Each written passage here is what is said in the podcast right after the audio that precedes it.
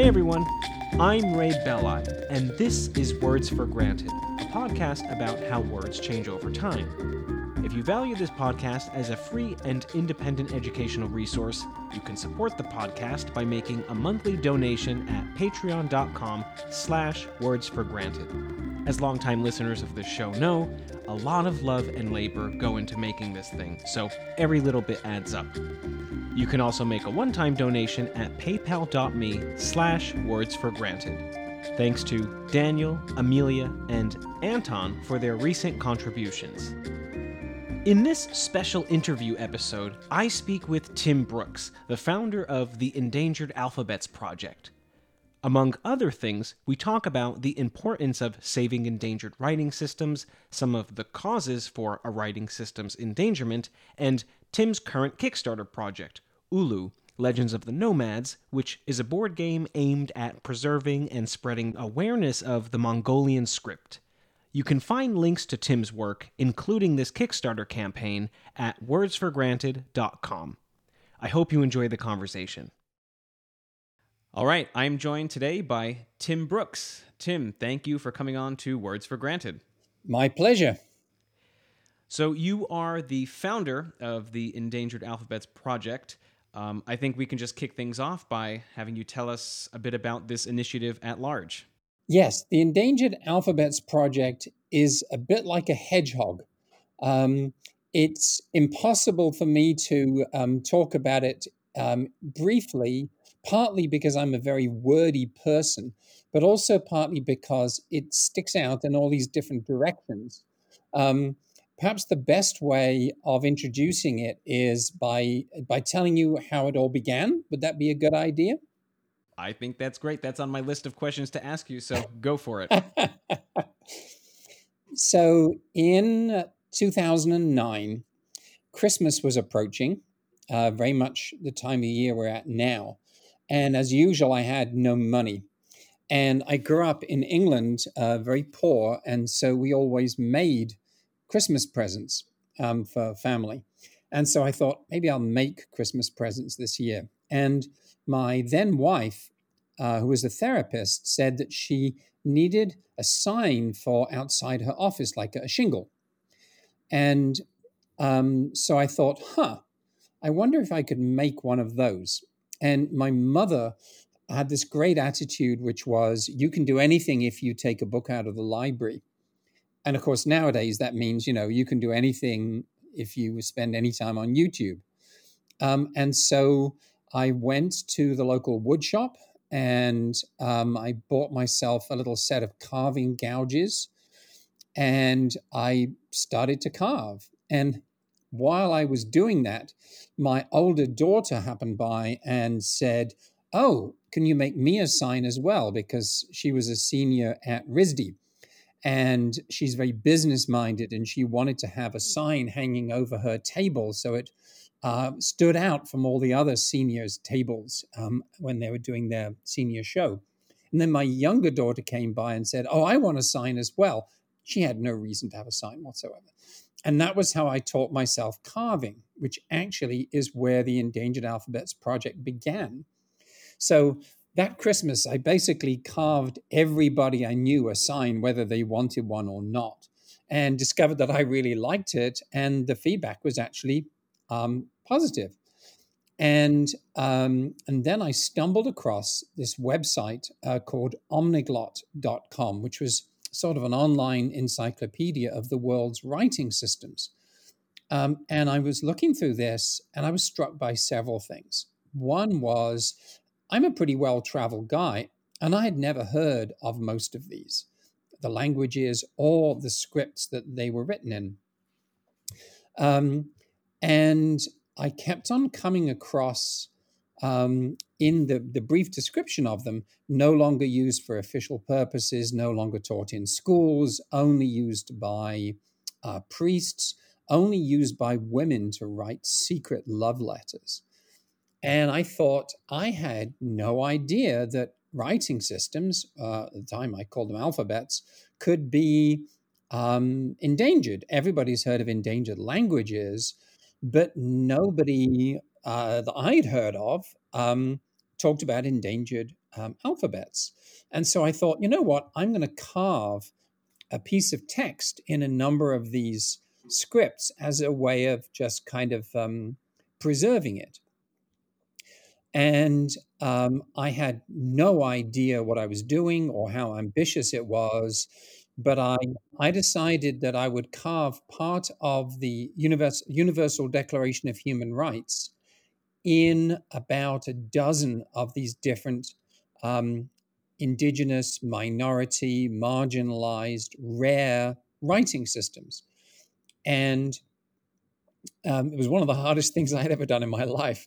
And it, it, but it, I really got into the carving, and I started researching. Um, but I was researching from an unusual perspective. Um, instead of thinking like a linguist, in other words, how does this language operate? How does this script operate? You know, what are its phonemes and all those other eem things that I don't really understand? I was asking myself these kind of writer-carver questions, which was like, why is this script so thin? Why is this script so mathematical um, and geometrical? And so I started um, asking questions that really nobody else was asking, such as those two questions, and why was it endangered? Was anyone doing anything about it? And I discovered this was an entirely new field. Nobody was researching what is called script loss.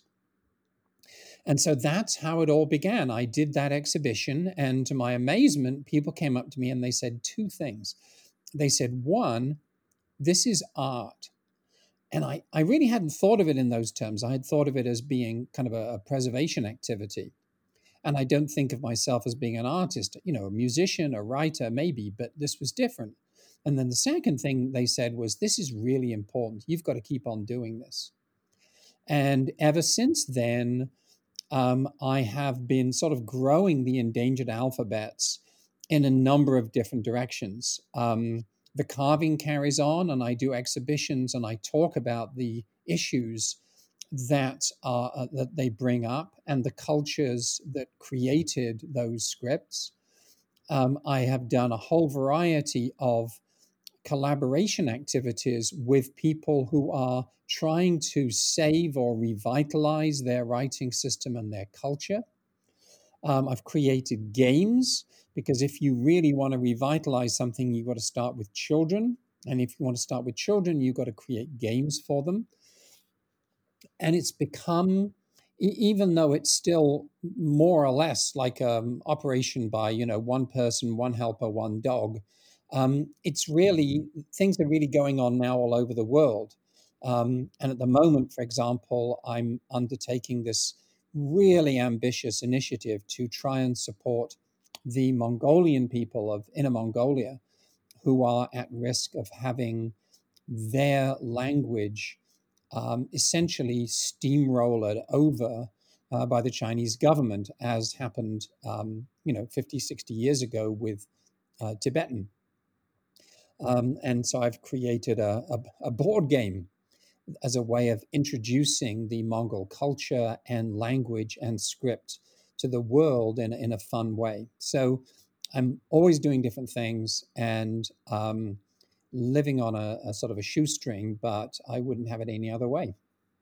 Yeah, that's that's an, an amazing a, an amazing series of stories, um, and I definitely want to dedicate uh, the latter portion of this episode specifically to talking about your Kickstarter and this initiative for the Mongolian language. But let's let's back up a bit, and I just have some I have some questions about learning to write in some of these scripts which are foreign to you. Um, I mean, when it comes to learning the strokes, are there resources out there for you to study, or is it just, you know, you're sort of looking at these characters, these letters, whatever they may be, and you're thinking just, you know, ha- what is the best way for me to carve them? What is what is easy for me? That is a great question, and it's one nobody has ever asked me.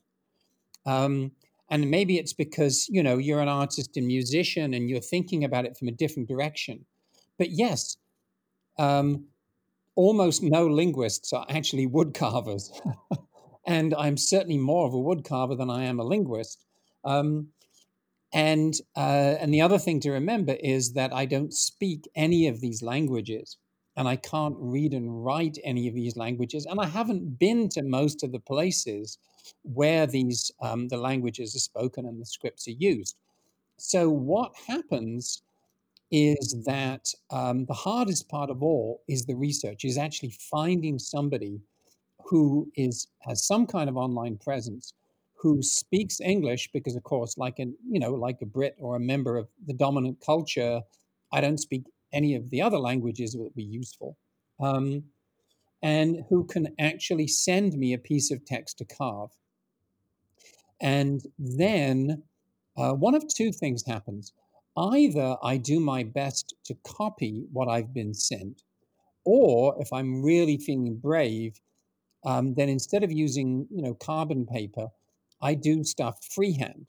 And then the issue of, of stroke order and expressiveness becomes really, really interesting, because one of the things that we don't realize, and this is one of the Endangered Alphabets truths that I've discovered, is that the way we write is shaped by our culture, our culture's history, our culture's history of ideas and technology, our own personal aesthetic and sense of what looks right, the physical structure of our body, and above all, and this is a subject we could spend a week talking about, our concept of beauty. So as soon as you try and make something beautiful, you try to do something which goes beyond the way linguists usually think about language, which is as something functional. And the way linguists think about writing is that it's just a means of recording sounds. And yet, when I talk to people who are from Bangladesh or from Indonesia or from Northeast India or um, all kinds of places, and I've tried to do a carving in their script, they say, "Thank you for working with our beautiful script." And it's become more and more clear that our relationship with writing, and especially our relationship with our own culture's writing and even our own personal writing, is extraordinarily deep and subtle. It's affected by a lot of different things, but it means that our connection that we feel with it is so strong that there are many places where people are connected to their writing system, their culture's writing system, even if it's no longer used or if they can no longer read it or write it. That's how deep that relationship is. Yeah, and I, I wonder, so so you're you're talking about the connection between uh, aesthetics, beauty, and the the way a script is written. So now, have you found answers to some of these cultural questions that you were asking, that you raised earlier, where it's like, why is this script so thin or so thick or so mathematical? What are some of the correlations there that you have found between culture, aesthetics, and the actual way a script is written? Right. So before I get into that, I'll give you another musical analogy. So Um, I play guitar, you're a drummer, we both know lots of musicians, right? And we've both grown up listening to a variety of kinds of music, um, some of it originating nearby, some of it originating a long way away.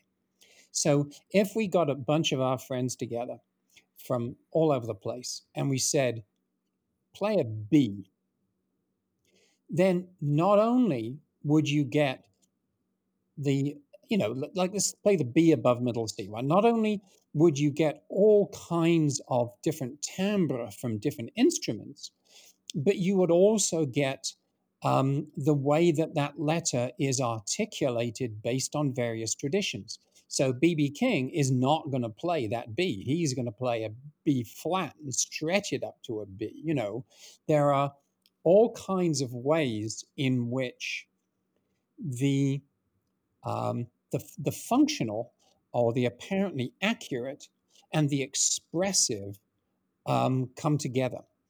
So going to your question, um, yeah, so as I started doing this first exhibition, Um, I, I, as a writer, you know, I've written lots and lots of stuff, and lots of books and things. When I, what I always do when I get into a new area or a new subject, I start keeping a journal. And I started not only researching the scripts, but also kind of being aware of my own reactions, um, such as why was this particular script so difficult to carve? So, for example, one of the first scripts that I worked on um, is a script that was invented by um, a method, a young Methodist minister in Canada, originally um, for Ojibwe and Cree. Later, it was used and adapted for um, Inuktitut, uh, which is the Inuit language. And he adapted... Um, he, he sort of created a version of shorthand. And for reasons that have a lot to do with probably him and his sense of what was right and proper, the letters um, are really quite crisp. So one of the letters, for example, um, they're actually syllables. I guess I should call them characters rather than letters. But one of them, um, for example, looks like an L. And one looks like a U. And so when you look at those, they look right to us because they are familiar from uh, from from Latin, you know, from the from the Roman um, letter forms. And as a result, they have certain properties such as right angles, symmetry, parallelism, um, you know, perfect circles, perfect curves. Now, the interesting thing about that is that, and I sometimes do this when I'm, I'm giving talks, those shapes are impossible to execute without tools. You can draw a capital E on the blackboard, but you don't have the three horizontals all parallel or equally spaced, and you don't have the vertical at exactly at ninety degrees. You can't do those without make, without using tools. And the reason why those letters look so right to us in, in Western culture is because they were devised for non-everyday purposes. They were devised for monuments and tombs, especially tombs of emperors, who were by definition gods, by the way. So what you get is the kind of writing that is suitable for a god. But beyond that, the kind of writing that is suitable for a god who is also the head of a military empire. And so those qualities are the qualities of stability and permanence and organization. They are, we think of them as being, yeah, this is how letters ought to be, but you go to Bali and you look at Balinese, there are no bloody right angles anywhere. There is no particular interest in symmetry or parallelism. And you start kind of going, wait a second, does that mean that the way we shape letters is actually influenced by the way we think about who we ought to be in the world? And that starts getting really interesting. Yeah, I have to say that sort of... Uh... That just gave me goosebumps. I was I was sort of anticipating all the things you were going to say as you were saying them, and yeah, I it's hard to quantify and measure and talk about these things in a very scientific way. But I think there's some. I think your your your intuition and analyses are are are on. I think there is something about things like art, writing systems, et cetera, that they don't just come out of the, the sky perfectly formed and, and, and are handed to cultures. Cultures create them, and cultures create things that are in line with their their values and sense of identity, et cetera. Can I say something exactly in response to what you just said? Absolutely. One of the other things that I discovered was that there are a number of cultures who believe exactly that. They believe that writing is such a phenomenally valuable and subtle and important thing that it could not have been created by humans, and it must have been handed out of the sky, so to speak, by a, a divine figure.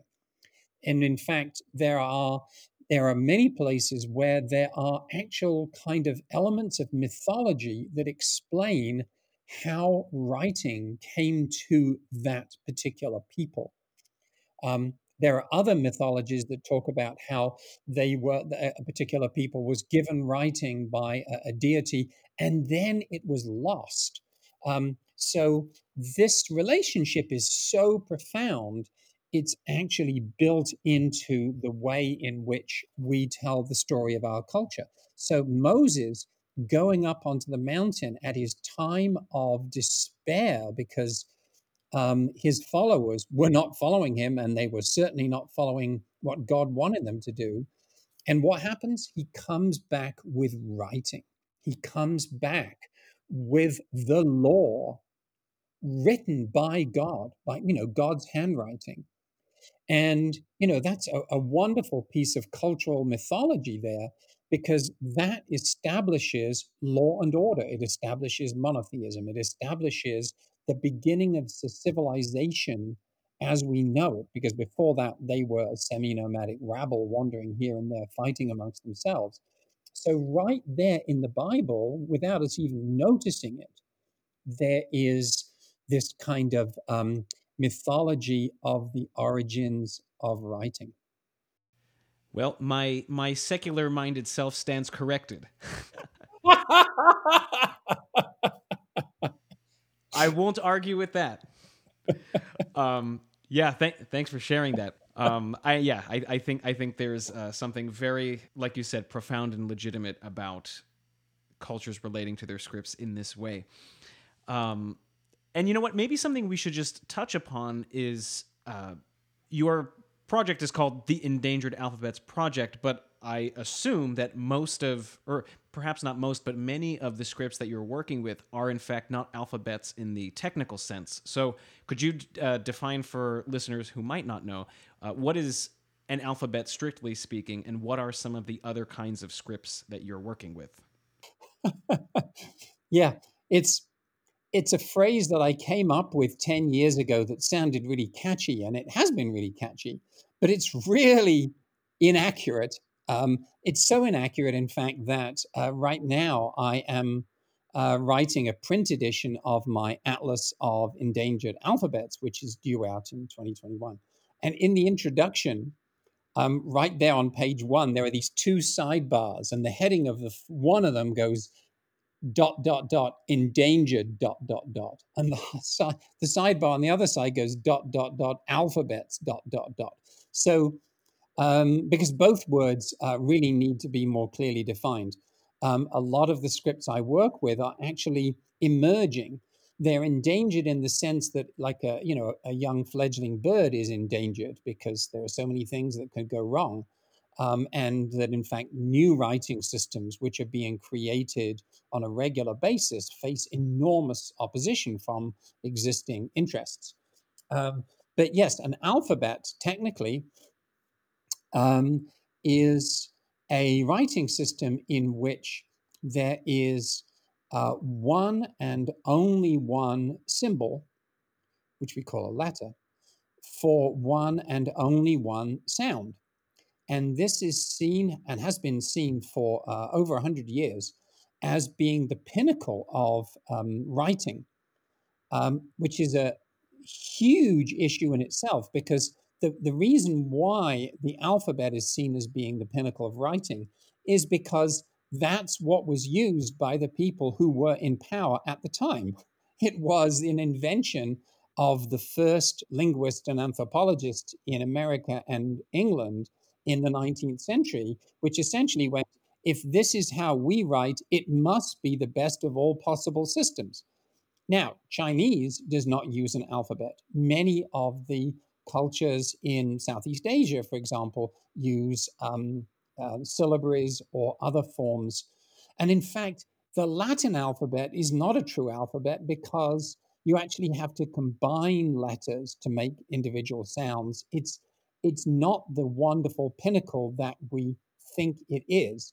It's just that at a crucial time in history, the Latin alphabet had more lawyers, guns, and money than anybody else. Well, you know, that's a perfect segue into the next thing I wanted to ask you, which is, what are some of the causes for a script's endangerment? And then the sub-question within that is, how closely related is the endangerment slash death of a script? Um, h- how closely related are those things to the endangerment and death of the actual spoken language? Um, if I could add one more, um, that it would be and the, and the endangerment or death of the culture itself, because the three are really intimately connected.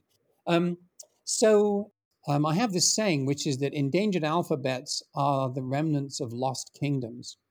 Um, and I'll give you an example. So um, until the nineteenth century, uh, there was a kingdom in Um, what we would now call central Vietnam, called Champa, C H A M P A, um, inhabited by the Cham people, um, just a wonderful, remarkable people in, in many, many ways. And they had their own writing system, which they were extraordinarily proud of. And I'll give you two examples of, of how proud they were of their writing system. Um, one... The the Cham people who still write in Cham today write in a form of Cham that is actually based on the inscriptions in stone on the last major temple monument that was constructed before their kingdom was overrun. So it's like, whoa, that's got roots right there. Second thing is that in Cham culture, if a person dies, Um, not being able to read and write, their the the the the spiritual importance of the script and the and the ability to read and write is seen as being so strong that the priest will actually sit beside the body in the period between death and cremation and teach the dead person their letters. And then they're prepared to go on into the afterlife. So we have this really strong connection between the Cham people and their and their script. Um, the Cham uh, kingdom gets nibbled away at from both north and south.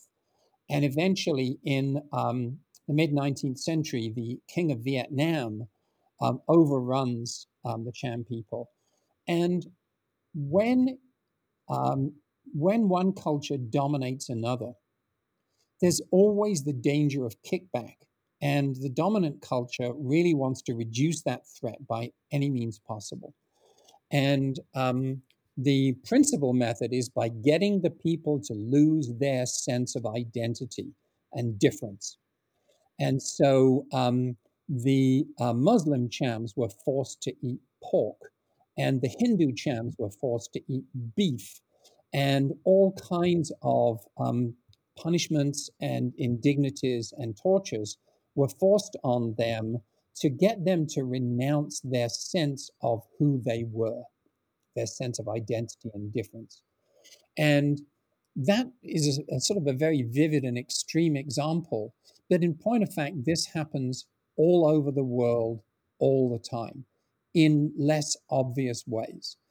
Um, so, for example, in the early twentieth century, um, in schools in Wales, um, if a child, a Welsh child, spoke Welsh in class, then the teacher would hang around that child's neck a, a, a piece of wood like a, a, a plaque or an insignia, which was called the Welsh knot. And it was a punishment, a shaming punishment, um, to make the um, the kid ashamed of not only speaking Welsh, but of being Welsh, of being different from being English. And I posted some stuff about this online and discovered that this happens everywhere. I knew it had happened with the Abenaki, who are the, the, the um, Aboriginal um inhabitants of the area of northern New England where I live, but I discovered it happens in Brittany, it happens in, you know, subcultures all over the place. So um, the uh, the process of cultural erasure is often disguised as cultural assimilation, the whole melting pot thing. But it's the power is always on one side. If you want to get ahead, you better be like us. And so sometimes the forces are um, economic. You know, if you want to get a job in the new economy, you've got to be able to speak the colonial language. Sometimes they are psychological, like the shaming business. Um, sometimes they're literally at the at the, um, the the muzzle of a gun. And how long from the time when a language slash writing system slash cult- culture, um, how long from the time it first comes under threat does it take for it to actually go extinct and become unintelligible to the culture that um, produced it? Do you, is there some metric for this? Interestingly enough, it depends on the topography. There, you weren't expecting that one. Um, so no. So if um, let's say the the the Nazis had invaded the U K, then they they have no need or um, reason to actually inhabit every square inch of the U K. They want all of the um, the principal communication centres. They want the banks. They want the airfields. You know, all this kind of stuff. And um, in um, Southeast Asia, southern China, this area called Zomia, there's this whole upland region, which is the opposite of that. It is forested, it is mountainous, it's not economically productive, it's not near the main travel routes, it's not near the main rivers. Nobody really cares. And so Zomia, over the centuries, has actually become a sort of um, a region of refuge for, for a variety of cultures. So um, the same is true in, say, Northwest Africa, where the, uh, the Amazigh people, Um, the ones who are living furthest out in the desert, um, say the Tuareg, for example, um, the colonizing forces, um, the Romans, then the Arabs, then the French, it's like, it's too much work to go out into the desert. We're just going to leave them out there. Um, same is true um, when in Canada, for example, the further north you go, the more likely the indigenous language is still to be spoken because... Um, The economic interests, the political and military interests don't have a good reason to go there. So typically, um, languages and writing systems survive longest in jungles, um, in the mountains, in the desert, um, in the frozen, you know, north or presumably south. It's the areas which um, are Um, politically scattered and economically insignificant to the oppressor, and under those circumstances, they may they may survive for centuries. I mean, centuries. Yeah, that makes a ton of sense. Um, which makes me wonder. So, outside of uh, topography and outside of you know modern so-called progressive initiatives from cultures and people of privilege, like you know ourselves. Uh, what are some of the organic ways that a culture might go about preserving its own language um, when, you know, that culture is under duress very directly? Um, yes. So um, there's a, a very interesting illustration of this among the Abenaki people um, in uh, Vermont and to a lesser degree, um, New Hampshire and New York, um, and to a, a considerable degree in, in southern Quebec. So...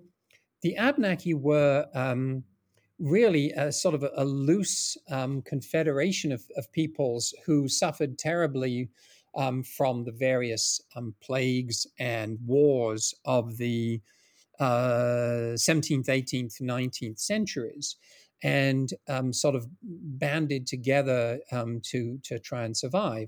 But they, they suffered in particular in Vermont because of the eugenics movement. So at the beginning of the study of genetics, you also had this sort of um, interventionist um, movement which said, huh, we don't want our children, we don't want our society to be polluted by um, families who are genetically inferior. So why don't we just sterilize um, people who are clearly feeble-minded or um, criminal, you know, because crime is thought to run in families. And um, at least at least three thousand Abenaki women were forcibly sterilized. And what that meant was that the Abenaki in general uh, went into hiding. You know, they would deny they were Abenaki. There are people today who deny they're Abenaki um, because uh, the the threat was so massive and so potent. So in the last, um, let's say, twenty-five years in particular, there's been um, sort of a revival movement. But the question of how do you revive a language is actually less important than how do you revive a culture. And in Vermont, there are four um, Abenaki tribes. And uh, one of them is pretty numerous. And um, they have uh, a couple of people who have uh, made considerable efforts to learn the Abenaki language or relearn the Abenaki language, actually um, from uh, the uh, folks up in, in Quebec. Uh, and so that particular uh, group, um, they are so far along that actually um, one of them has been offering a course in Western Abenaki at Middlebury College over the last uh, few months. So there you have a lot of investment in language revival. So one of the other tribes, um, they really don't have anybody anymore who knows the language particularly well, certainly not well enough to teach it. And so what they're doing is they're preserving heirloom seeds, and um, they're cultivating traditional um, Abenaki fruits and vegetables and, and trees um, as a way of um, sort of establishing their the fact that they were here first, which of course they were, um, but also the fact that they are committed to this ground, this region, this soil. Um, there's another group, which is smaller still, that works on reenactments. So there are um, there are a number of ways in which um, the act of revitalization can take place. And it doesn't necessarily, it's not a criticism or a weakness if it doesn't focus specifically on language. Um, now, obviously, there are a lot of places around the world where they are working on language revitalization, and this is really happening at every possible scale. So in the Philippines, there is a bill right now which would preserve, protect, and promote the traditional writing systems of the Philippines. Um, and so you've actually got the government, you know, kind of getting involved. In Morocco, you have... Um, Uh, and um, a branch of a government, um, or I guess a, an office uh, called IRCAN, which is working on um, studying and teaching and publishing and preparing teaching materials in the Amazigh languages in the Tifinagh script. But then I know places where these efforts at revitalization are literally a a Facebook group or even a single um, continuing Facebook chat between one person who is so committed to it that he, and it almost always is a he, is um, is kind of studying and teaching, and there may be three, four, a couple of dozen people who are getting on online and and learning it. Um, so it's um, it's happening in every possible um, means. And it's happening all over the world. This is the big change that ha- has happened since I started the Endangered Alphabets Project, and that is that um, there is um, a groundswell of um, belief in the importance of language in its role in self-determination um, among minority and indigenous people all over the world. And it's incredibly hard, but it's also incredibly exciting.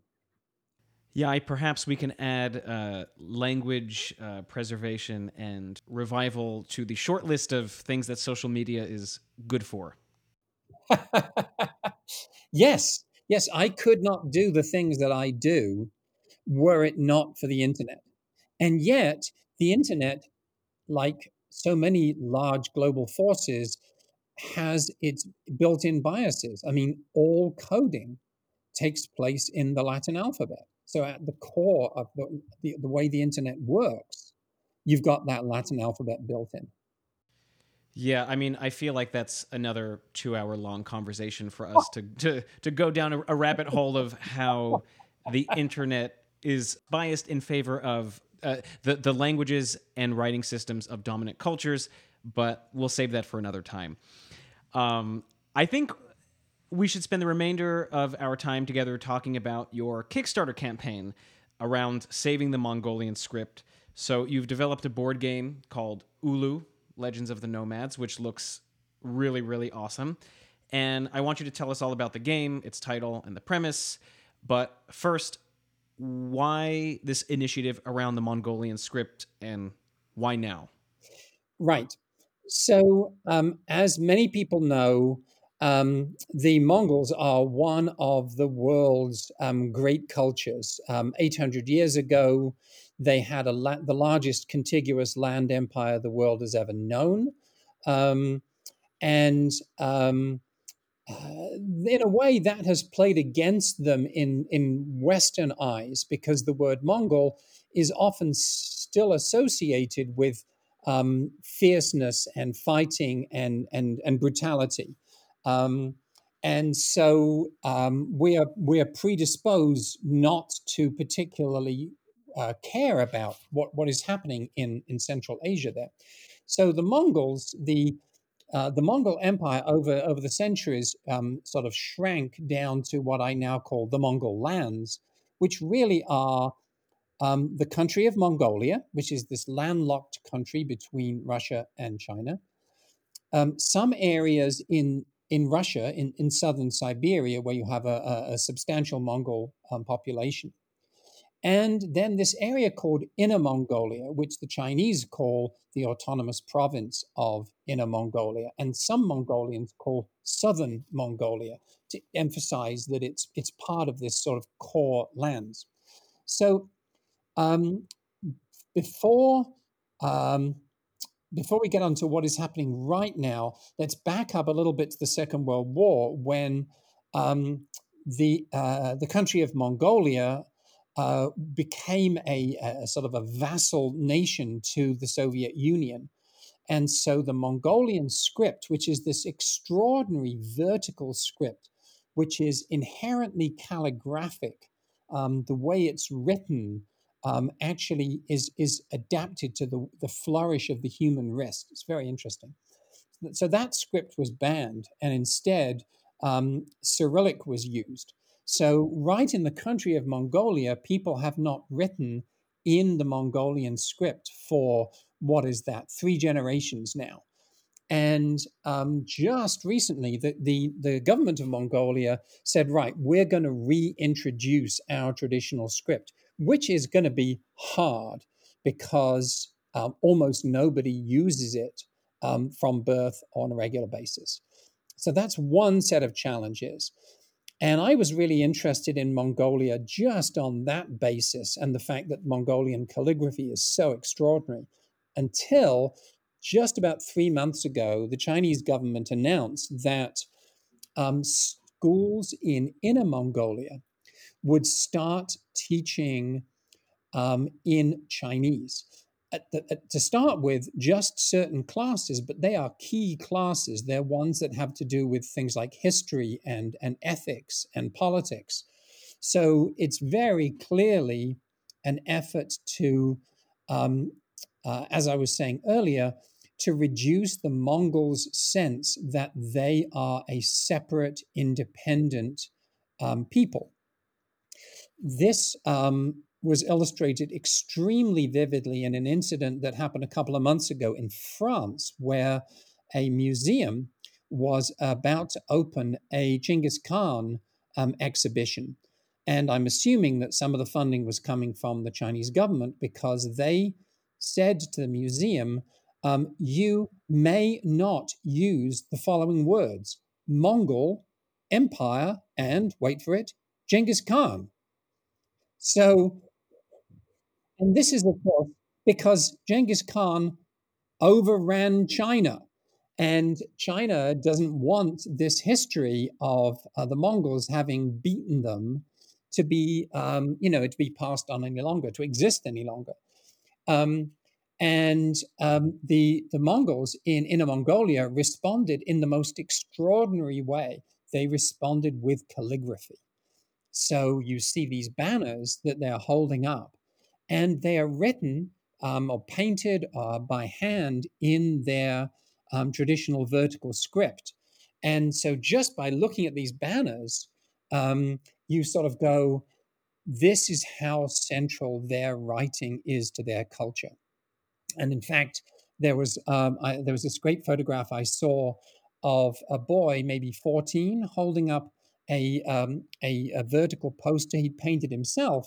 And it said in Mongolian, "A foreign language is a tool. A mother tongue is our soul." And as soon as I saw that, I thought that's that that speaks to endangered languages and endangered alphabets everywhere. And so I carved that um, and uh, made a poster out of it, um, and started thinking about, you know, what can I do to help? And uh, I got in contact with a number of people from Mongolia, a people, number of people who are Mongols who are Uh, ethnic Mongols who are living in Russia or in Poland, and uh, people in Inner Mongolia. And out of all of that um, came the suggestion that, you know, you're never going to beat the Chinese government. But what you can do is you can create a means by which Mongolian people in Inner Mongolia can still re- remember and retain and take pride in their own history, their own culture, their own mythology, their own language, even if it is being suppressed. And by the way, this suggestion came from a Polish friend of mine who had lived under communism, so he knew all about, you know, what is it like to, to try to survive um, with your integrity intact under a totalitarian system. So we developed this game, um, and the, the the the Mongol history and mythology are so amazing and so rich and so little known in the West because of our prejudice against Mongols, um, that it basically created itself. Um, the uh, the gods, the heroes, the monsters, um, the names and the landscape.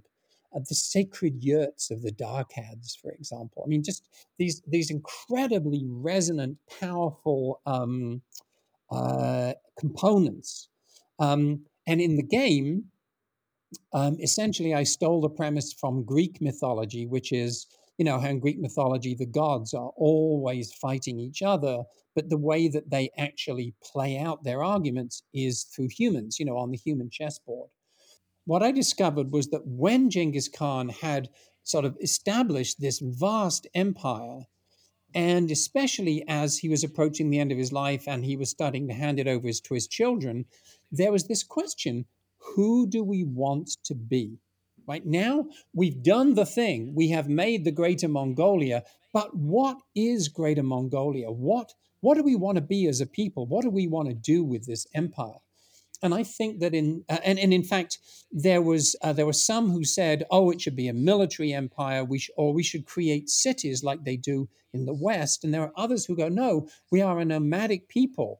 We should stick to our nomadic roots. And I thought, there's the game, right? The game is for the soul. It's for the Mongol soul. And so each of the gods has a different sense of what the Mongol lands should be, and what and who the Mongols should be, and what their identity should be, and they fight it out by um, um, sort of having favorites or champions on earth, as the Greek gods did, and um, those each of those champions is trying to work to establish a different kind of Mongolia um, for for the future. And they do it by um, gathering um, assets, in other words, um, elements of Mongolian culture that they would need in order to be able to establish, for example, um, an empire of learning or a spiritual empire or an empire of trade and communication, whatever. But at the same time, um, they are also fighting off um, some of the extraordinarily colorful beasts of um, Mongolian mythology, like the Mongolian death worm, for example, or the multi-headed monster, the Mangus. So um, so that's the game. They and it all comes together at the annual festival of Naadam, which is like a cross between a state fair and the Olympics. It's it's it's huge, and it's it's eight hundred years old. You know, it is at the heart of uh, Mongol culture, and that's where the showdown, the final showdown, takes place. Has anything like this ever been done before? Uh, incorporating, I don't know, language preservation and, and, and a game such as this. This seems like a very novel, unique, and, and amazing concept that you've that you've pulled off.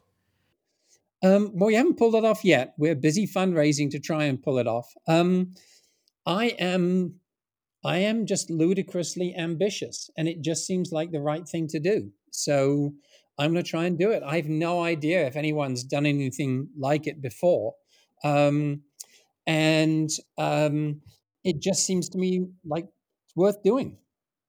Well, I couldn't agree with you more, and I really encourage everyone who's listening to this uh, to support Tim's amazing initiative. Um, there are just a few days left to contribute um, from the time that we're recording this, so uh, don't sleep on it. I know I'll be contributing my share uh, probably right after we finish this call. Um, so, Tim, I think we can we can wrap up here, but before we go, can you just let all the listeners know all the places where they can find your work relevant to endangered scripts, endangered languages, et cetera? Yeah.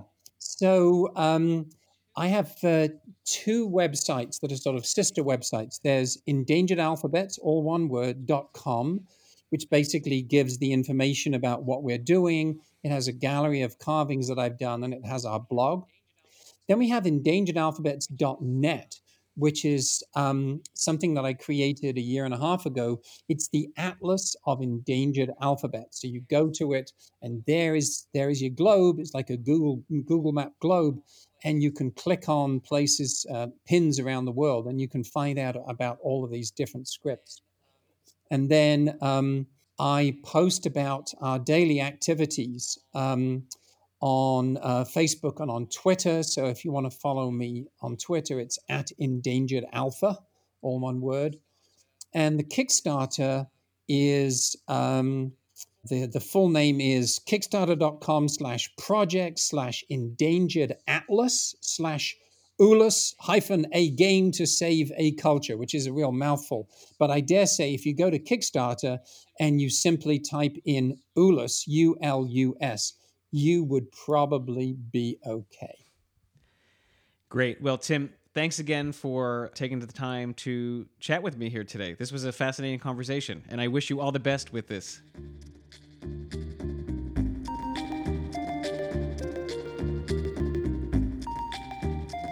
Okay, I hope you enjoyed that conversation, but don't leave yet. I have an announcement. If you're a linguistics undergrad or really anyone at all who's interested in getting some experience in podcasting, new media in general, content marketing, research, copywriting, et cetera, Words for Granted is looking for an intern. There's actually a lot more that I'd like to do under this brand, you know, like curating lists of language resources, word of the day type etymology, sent to your inbox, more interview-style episodes like this, more episodes period, but I can't do it alone. So if that person might be you or someone you know, shoot me an email at words for granted at gmail dot com, and I would love to chat about it. Okay, have a great day. I'll talk to you soon here at Words for Granted.